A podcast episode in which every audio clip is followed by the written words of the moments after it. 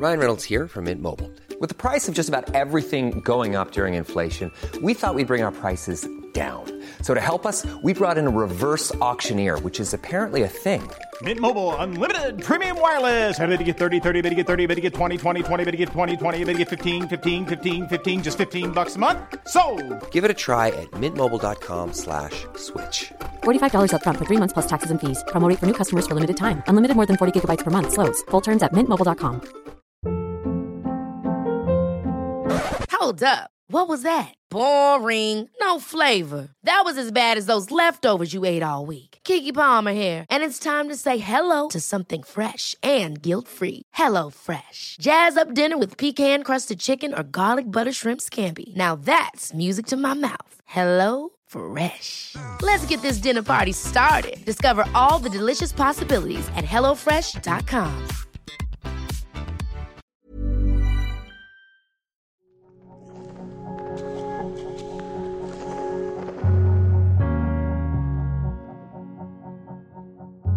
Hello, and welcome to the Ghibliotheque, the podcast that clambers through the cupboard of films from the world's greatest animation studio, Studio Ghibli. I'm Michael Leader, and I've seen a lot of them. And I'm Jake Cunningham, and I'm taking very small steps in catching up. So join us on our quest into the glorious world of Ghibli.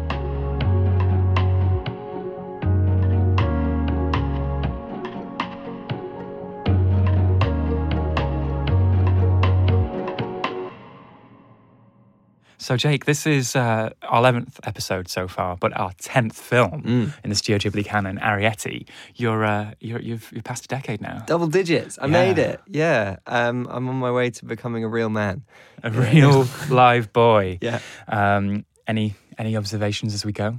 Um, no, I'm, I've. It's so interesting to just see both my re- the development of my reactions to the films as we kind of move past the big hitters into the ones that maybe are filling in the biggest gaps for me uh, because I was already kind of aware of the role and influence of some of the films like A Grave of the Fireflies or A Spirited Away. Uh, whereas something like uh, what we're talking about today, Arrietty, was, I know it's a big release and it made a lot of money, but for me, it never had any social impact at all. Like, no one ever really spoke to me about it, didn't know much of the imagery or anything like that.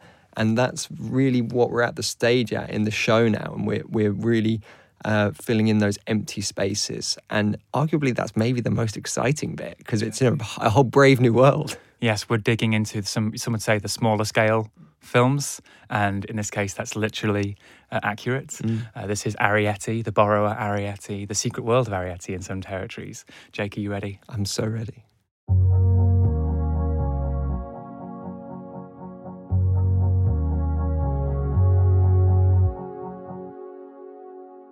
Arrietty is a young girl who lives with her family of tiny borrowers who reside under the floorboards and in between the walls of a country house. They forage for food and supplies by making daily excursions into the house, all the while staying out of human sight.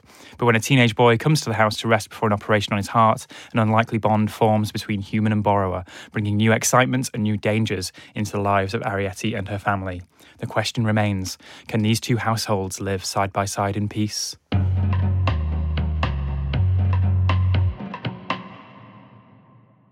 Now, Michael, we've we've spoken before about uh, Ghibli's inspirations from kind of classical European texts and traditional English fairy tales, that kind of feeling, uh, and the Borrowers is very much that story to me. Like this is uh, almost a Sunday afternoon BBC family friendly special. Yeah, literally Um, so. Yeah. yeah. And, and, and in the 90s was a, was a Hollywood movie with John Goodman. Yeah. And uh, I'm really fascinated to know how Ghibli ended up doing a borrower's story. Well, it's interesting. Uh, Miyazaki and Takahata loved Mary Norton's original book um, decades before this film was made, but that was back before they had the clout to make adaptations.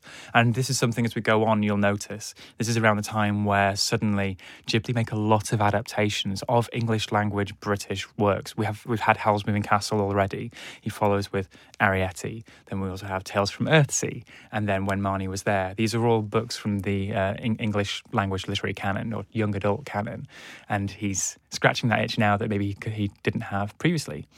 But let's set some context. after the huge success of Ponyo um, in 2008, 2009, uh, Miyazaki approaches producer Toshio Suzuki with a plan.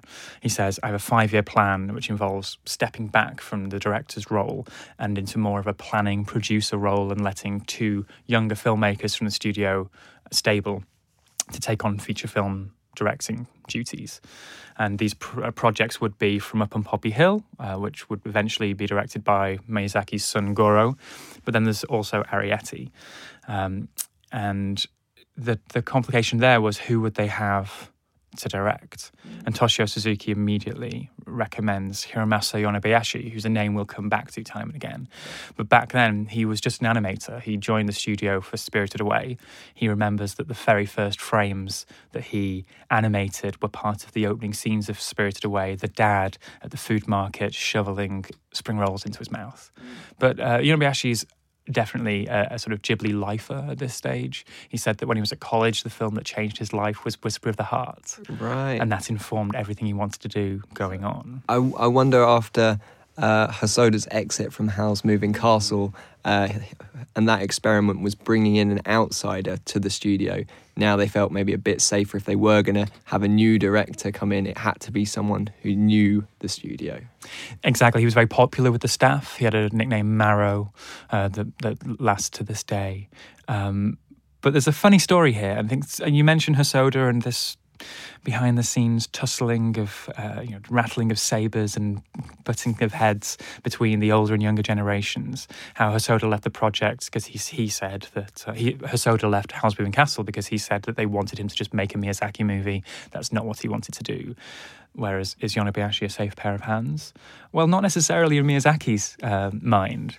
Uh, Miyazaki was a bit baffled by the suggestion. Yonebayashi is almost an unambitious filmmaker at this stage, an animator. He had no intentions to direct. Suzuki and Miyazaki had to convince him to take on take it on board.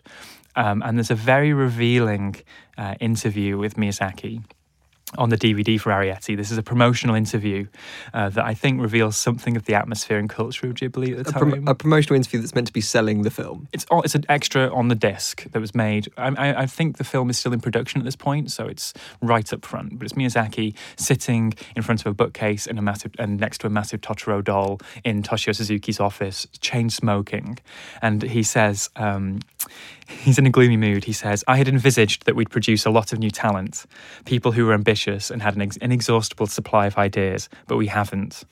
So we assigned the job to Maro, who just stood there vacantly.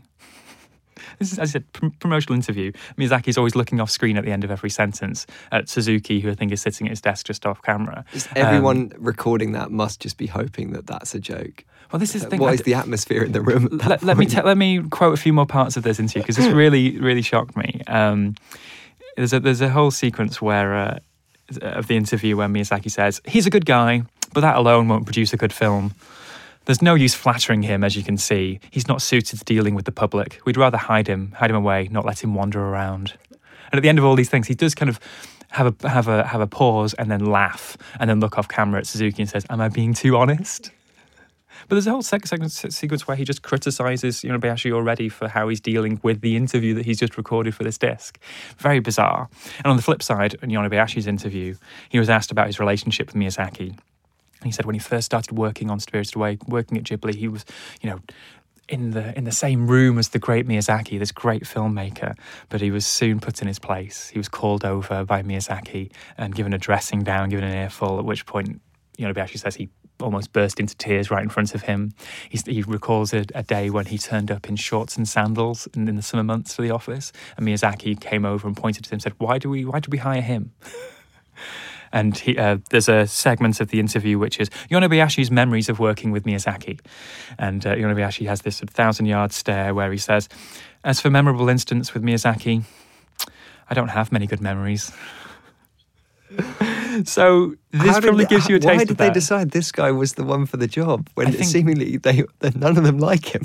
I think they like him, but it's just this ribbing. Maybe there's something being lost here in translation mm. as part of the intergenerational father-son banter. I mean, literal. You, when we when we come to Goro Miyazaki's films, it's even worse. But um, this is just the first step for Yonebayashi. He's clearly um, well regarded by Miyazaki and Suzuki because he makes another film a couple of years down the line when Marnie it's was like there. A Ghibli version of hazing. Yeah, exactly. Uh, but there's a great quote from Yonebayashi. He says that Miyazaki's words can pierce you right through to the heart. Um, Maybe not the best boss, No. great filmmaker, right? Yeah. Anyway, Arrietty's finished, released in July 2010, and it's a box office hit, but not to the heights of a Miyazaki movie.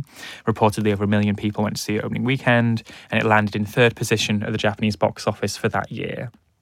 Just behind two Disney movies, in fact, Alice in Wonderland and Toy Story 3, which curiously has a cameo from a Totoro Oh, in yeah. it, which is an interesting way of Miyazaki one upping on a Bayashi there, maybe.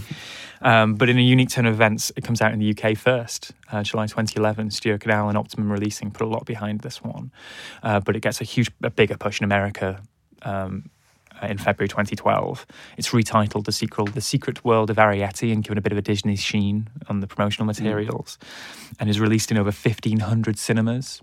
Which is like that's huge numbers. Like Spirited Away was what like 20, 30 screens. f- uh, Ghibli films before that had never been released on more than 36 screens in a single weekend. So to go from that to 1,500, I mean, Ponyo had a, had a larger scale release, but this was, you know, by far the largest to date. And as a result, it makes just shy of $20 million in the States, which is to date the highest grossing Ghibli film in the United States, beyond any Miyazaki movie. So at least on the international uh, stage, Yonebayashi beats Miyazaki. Yeah, it's it's really interesting stuff. I'm certainly excited to hear a lot or delve into the reactions to Arrietty because, I mean, it went big on release, Mm. but the whole thing for me felt small scale for Ghibli. Exactly. Let's see what you made of it, Jake. If you're looking for plump lips that last, you need to know about Juvederm lip fillers. With Juvederm Volbella XC and Juvederm Ultra XC, your lip look, whether it's subtle or bold, can last up to one full year with optimal treatment and no additional maintenance. Find a licensed specialist and see if it's right for you at juvederm.com today. That's J U V E D E R M.com. Add fullness to lips in adults over 21 with Juvederm Volbella XC or Juvederm Ultra XC. Do not use if you have severe allergies or a history of severe allergic reactions, or if you're allergic to lidocaine or the proteins used in Juvederm. Tell your doctor if you have a history of scarring or taking medicines that decrease the body's immune response or that can prolong bleeding. Common side effects include injection site redness, swelling, pain, tenderness, firmness, lumps, bumps, bruising, discoloration, or itching. As with all fillers, there's a rare risk of unintentional injection into a blood vessel, which can cause vision abnormalities, blindness, stroke, temporary scabs, or scarring. For full important safety information, visit juvederm.com. Ever catch yourself eating the same flavorless dinner three days in a row?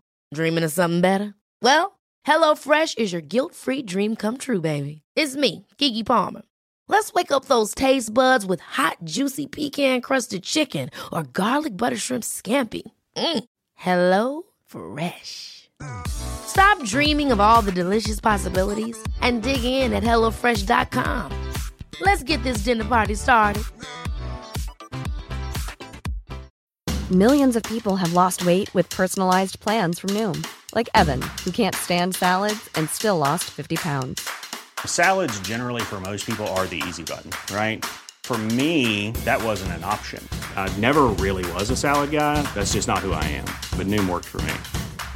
Get your personalized plan today at Noom.com. Real Noom user compensated to provide their story.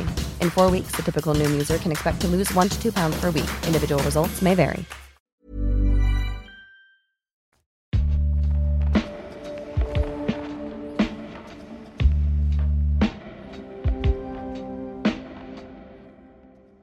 So, Jake, we have covered a film before directed by someone not Miyazaki or, or Takahata. That was Whisper of the Heart. But this is a new generation coming to Studio Ghibli. Hi- Hiromasa Yonebayashi's first film.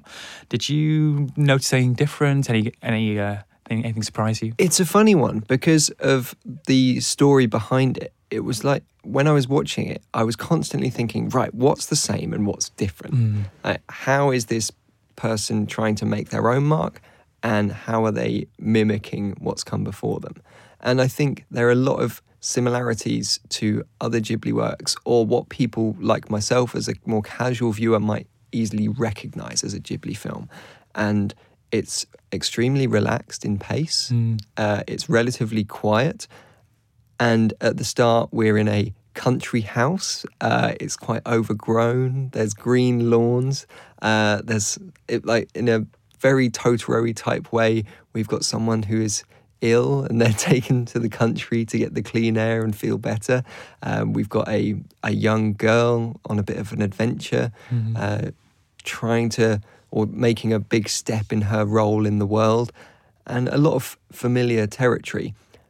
But in a way, I also felt that it was like, I mean, there's going to be so many puns in this one, in this episode, but it, it is almost a bit too small. Yes. I felt like the the big joke of the borrowers or any film like this, or Honey, I Shrunk the Kids or something, mm. it's all to do with scale and there's a lot of sight gags in there or being creative with how what can you do with a small person in a big world. Mm. And actually that felt a bit underused. Mm-hmm. At the start, I thought oh, this is really neat that they're not just going in with an Ant Man. They're not just going, here is a small thing next to a big thing. Uh, isn't that great? And that's that's the obvious joke. And I thought, oh, they're, they're building a world first before we start playing around with that. And we'll actually see the family's house and we'll just get little bits of background information that show us how this world has been built. We've got the lid of a fount- fountain pen, it's a vase. We've got a little thimble as a lamp. Mm. And I thought that was all really nice. But ultimately, the integration with the wider world didn't feel exploited enough. I mm-hmm. thought there was actually missing a bit of fun. Yeah, I, I sometimes I, I see this film as almost being in search of a plot. Mm. Even then, writing that plot synopsis or reading it out, that's not really the film. There's only one real moment of action, and that's at the end when the family have to move away. Everything else is so much mood and so much sort of sense of discovery and exploration. Yeah. I wonder whether this gets to the heart of something that's different about Miyazaki and Yonebayashi. Yonebayashi is a very emotional filmmaker. This generation gap between the two, where Miyazaki was looking at children and saying, "I want to create a character for them," Yonebayashi think you know it has a closer affinity to his character. Uh, We- he's in his 30s when making this. Late thirties, yeah. So he's, you know, in the grand scheme of things, in the Japanese film industry, a, a very young guy. Um, but he's so there's, there's this melancholy, emotional texture all the way through about you know, tortured teenage souls and unattainable romance. But, you know, you know, this star-crossed lovers that just by a sense of size and scale, they could never be together. Um, and I think Yonebayashi sees himself in the in that role, in that character. He is Arrietty, or he is the boy, the teenage boy. Um, we'll see this more with when Marnie was there. And about this sense of the style, Toshio Suzuki says something very interesting in his memoirs, where he says that Yonebayashi is a better stage manager than director.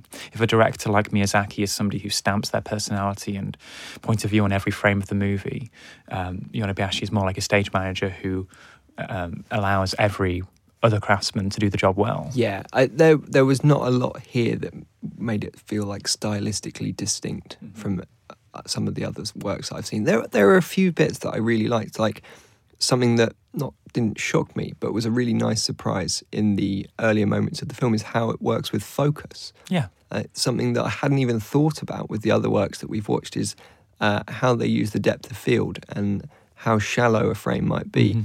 And it's a simple thing to use on a film like this, where you are involving a lot of scale. So if you can rack focus from someone in the distance who is big mm-hmm. and then pull in to a leaf or a piece of grass and then put a small person mm-hmm, on that mm-hmm. leaf, it has a lot of impact for something quite small. And that's really nice that you are getting huge impact from a relatively simple thing. And I think maybe that's the that was Yonebayashi's objective here. Like how can we do something that has a, that is a big world, mm-hmm. but in a very small way, quite literally. Exactly, and he was so interested. He says he was, as I said earlier, he was reluctant to take on this project, but Miyazaki and Suzuki gave him the novel and said, "Read the novel, come back to us and tell us what you think." And he was at the time invigilating the entrance exams for the young, the new class of Ghibli animators. And while he was invigilating, he was reading the book, and immediately he was just entranced by how to make this world work. The the idea of, as you say, a thimble being you know being a normal sized receptacle in this world, or having a house where you see a, a rolling landscape outside the window, but it's actually a postcard that's been placed just outside a frame, and that's what excited him. The idea of a small person in this big world, and you can see that these sequences. There's that first borrowing sequence where Arrietty and her father go out, and um, I, th- I think is a really great scene. Mhm. Um, this is perhaps the most foreboding I've known the studio ever to be. You Mhm. mentioned the emo Yonebayashi. Yeah. Yeah. totally here. It's almost a dirge at times. Like we are, it's quite adventurous, and we've got nails. Uh, that have been bashed into a wall, Mm. and it's almost like a level from the Crystal Maze, or mixed with the Mines of Moria. Yeah, yeah. Uh, and I really loved that, and I loved actual tension, which I'm not used to feeling with watching this. But there was no payoff of that Mhm. tension, and that and that was the thing that I felt was missing from the film. That what that scene leads to is them seeing the boy, mm, and then that was it. And I just felt after all that build up, and you almost teased with the with, again going back to the, this idea of scale and how can we play the large with the big. It's like you're waiting for a punchline the whole time that's Mhm. not quite there, or they don't integrate. Well, there's there's no sense of stakes in this movie. Um, but one thing it does have that Miyazaki movies don't ha- don't have is, I think, an outright villain. Maybe the, the first villain we've Mm, touched on in this yes. in this podcast. It's Haru the the maid. Yeah. Uh, before we, we dive into her, I want to point out that uh, the voice of, of Haru in the Japanese language version of the film is by Kirin Kiki, who's this great actress who passed away this year. She's seen in many Hirokazu Koreeda films, six in fact. Um, most recently, in her in her final film Shoplifters, which won the the Cannes uh, uh, prize this year, and as we're recording, is in UK cinemas just coming up. So the fact that she's there is giving. gr- She's got this incredible old lady voice. She's Mm. she's a, she's a very good sort of kindly, slightly sinister old lady in many Mm. films with a bit of an edge to her, and she brings that to this role where she is an actual antagonistic figure who, Mm. for some reason that isn't really clear, really wants to get rid of the borrowers from the house. Yeah, and and we're getting this these mixed um, this mixed execution of. In one way, we're wanting to make a film with no conflict and no plot, Mm. and we have seen that work before. And I'm, I'm listeners might think I'm contradicting myself Mm. with what I enjoy about these films. That I'll say, oh, I love the second half of Howl's Moving Castle Because it chilled out. Yeah. yeah, or I love Totoro because of exactly that reason. But perhaps it's the contrast in Arrietty that we're being presented with an idea in one way, but then we're also being presented with a villain who is meant to instigate that conflict. Uh, and the two parts don't quite work together. And she, for me, has, yeah, as you say, has no reason to hate them so much. Mhm. And because it's not believable, you ultimately don't warm to her in any way, which you need to do with a villain to actually get some empathy for them uh, to Mm. balance out the story. hmm It does give rise to a, a second key scene for me, which is this brilliant sequence going back to Yonebayashi as a, as a sort of stage manager. It's a very well executed sequence where you're in the borrower's house and the mum is pottering around and the roof is ripped off. And it's actually the, the boy. Yeah. And he's being very, he's doing a very kind thing of bringing them the kitchen from the doll's house, this amazing uh, tricked out kitchen that the, the mum, the mum, the borrower mum has always wanted. Um, and it's seen from the borrower's point of view where it's almost this uh, kaiju movie Mm. where this huge monster is messing with their business. And then you see that scene play out, and then it almost has a mirrored effect where you go from Haru's point of view, where she finds where the, the borrowers are in that cupboard and the floorboards. But then you see it from her point of view as she rips off the, the roof once more and sees the tiny borrower just shivering away in fear, tries to run and immediately gets scooped up in her hand. And that's such a well choreographed scene. This is something that's a very well animated sequence and, and film in general. Much like the um, the ladder on the, the nail ladder Mhm. um, first borrowing that I mentioned earlier, there, there that's where you're actually you're getting a real sense of fear hmm in and in these two scenes. And I think maybe we could have done with a bit more of that. But Mhm. uh, as you said, that's one of the moments where it's really working the scale for you. Like I think the kaiju point is exactly right. you feel like uh, we're, we're somehow in uh, a little a tiny portion of a Ghibli Michael Bay film. Or Yeah, something. that could be. Yeah, exactly.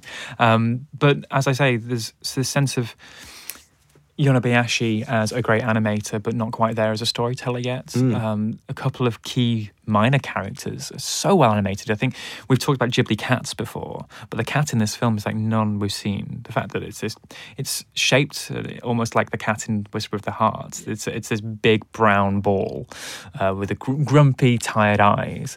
But you're talking about monster movie. When we're first introduced to, to the cat and it's bounding across the, the garden and trying to get through the grate into the into the cellar, it's a proper monstrous, uh, Yeah. you know, antagonistic force. Yeah. But then the cat gets redeemed at the end. Oh, of course, it's gonna. If it's Ghibli, they've got to redeem the cat. Exactly. the cat's got to be the hero in some way. Um, I would just like to quickly mention something that I, I really liked about it was, and it's quite a, a, a simple way of working with that idea of scale and size was how the sound design worked in the Mm. film, and there are bits where they're uh, having to they're trying to steal a sugar cube, and in the background there's a grandfather clock going, Mm. and that could just be sitting in the background, or you could amp up the tension by using the score. But they just use that clock and really reverb it up, and you can't help but not notice it. And we're almost in a Mission Impossible zone. Yes. And you have this replacement of the uh, natural sound effects of different objects. Like Arrietty has a pin that she keeps in her She almost like a, a, a makeshift scabbard that she Yeah. makes out of her dress. Yes. Yeah. Um, but then when she wields that, it's as if it is a medieval sword Mm-hmm. or something. And there's lots of little tricks of sound that I think. Well, you mentioned really the sound well. design. When the first moment, and this is where we get back to emo uh, Yonebayashi, the, this in the intensity of, of, of a youthful romance Mm. that he gets in a way that the older f- filmmakers maybe don't.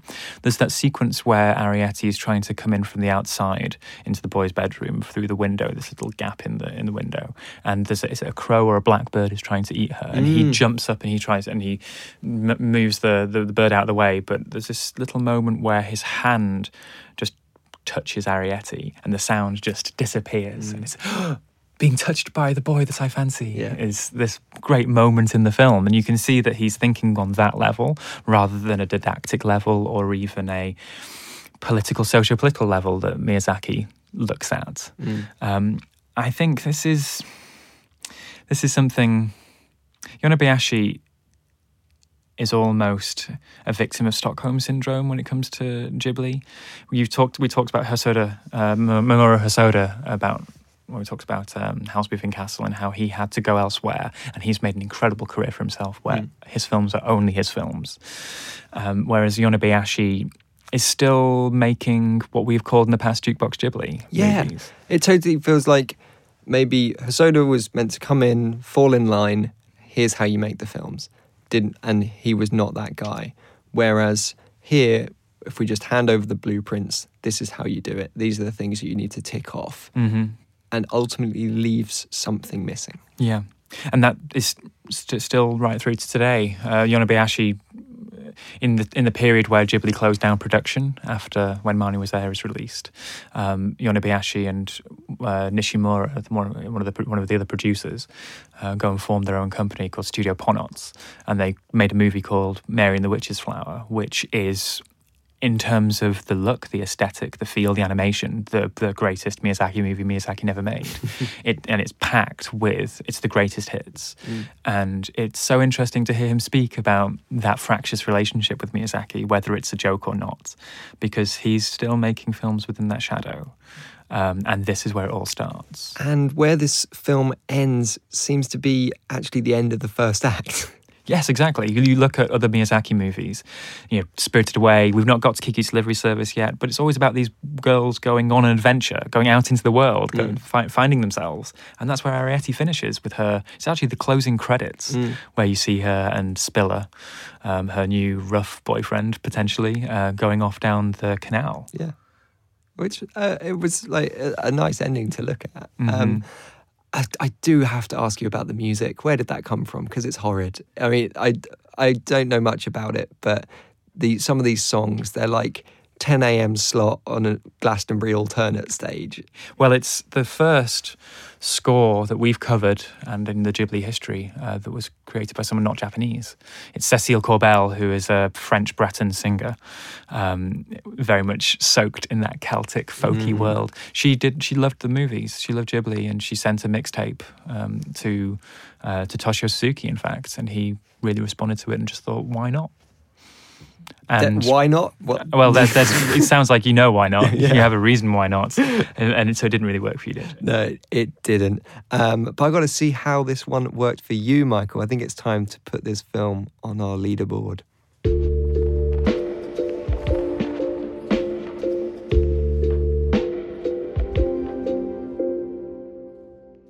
So now it's that moment where we ask Michael Leader to rank these films. Uh, our list is getting ever longer. This is number 10, but is it going to be number 10 on the list, Michael? It is going to be number 10 on the list, Jake. Cruel. Um, so this is now bumping Howl's Moving Castle up a slot. So just in the top 10 still. Will it stay in the top Just 10 in for the top 10 out of 10. But I must say, we've talked in the past about tears. If I was giving this a star rating, this would still be three out of five. This is still, we're still far from bad movies. Mm-hmm. Uh, will we ever see any bad movies in the next 10 films, Jake? Is the question. I mean, as we as we know, you started me at the top tier. It's on, this show's only going to get worse, isn't it? hmm Um, but that's it for today. We hope you've enjoyed your time in the Ghibliotheque.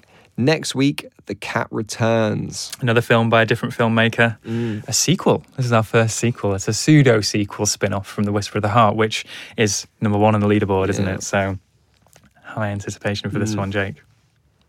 But before we go, we just want to say thank you to Silk Factory, who helped us make the show. Yep, we're lucky enough to be sat in their studio in Soho right now recording this, but they don't just make podcasts like ours. They also make concept TV, digital and social platforms, and trailers too. Yep, go and check out their work at thesilkfactory.co. And that just about wraps things up. Until next time, you can follow Jake on Twitter at Jake H. Cunningham. And you can follow Michael at Michael J. Leader.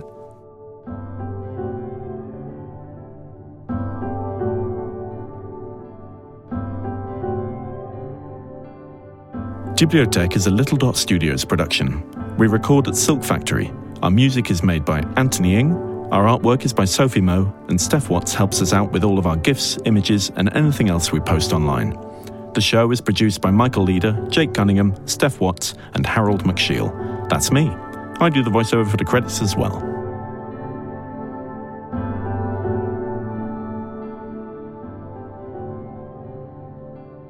Hi, everyone. Thank you for sticking with us through the credits. We have listeners from all over the shop, so I thought it would be a good little tidbit to point out that Arrietty is the only Ghibli film with both an American and a British dub. If you're over in the States, you might not realise that we have a great English language version over here with the likes of Saoirse Ronan, Mark Strong, Olivia Colman, and future Spider Man Tom Holland in his very first on screen role. I'd say that's worth checking out if you want to listen to the dubs.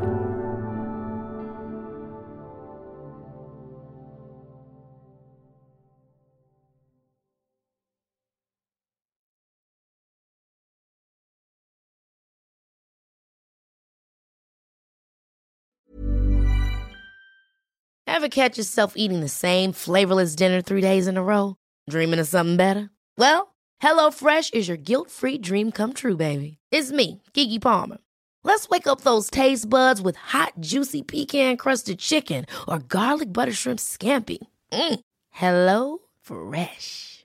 Stop dreaming of all the delicious possibilities and dig in at HelloFresh.com.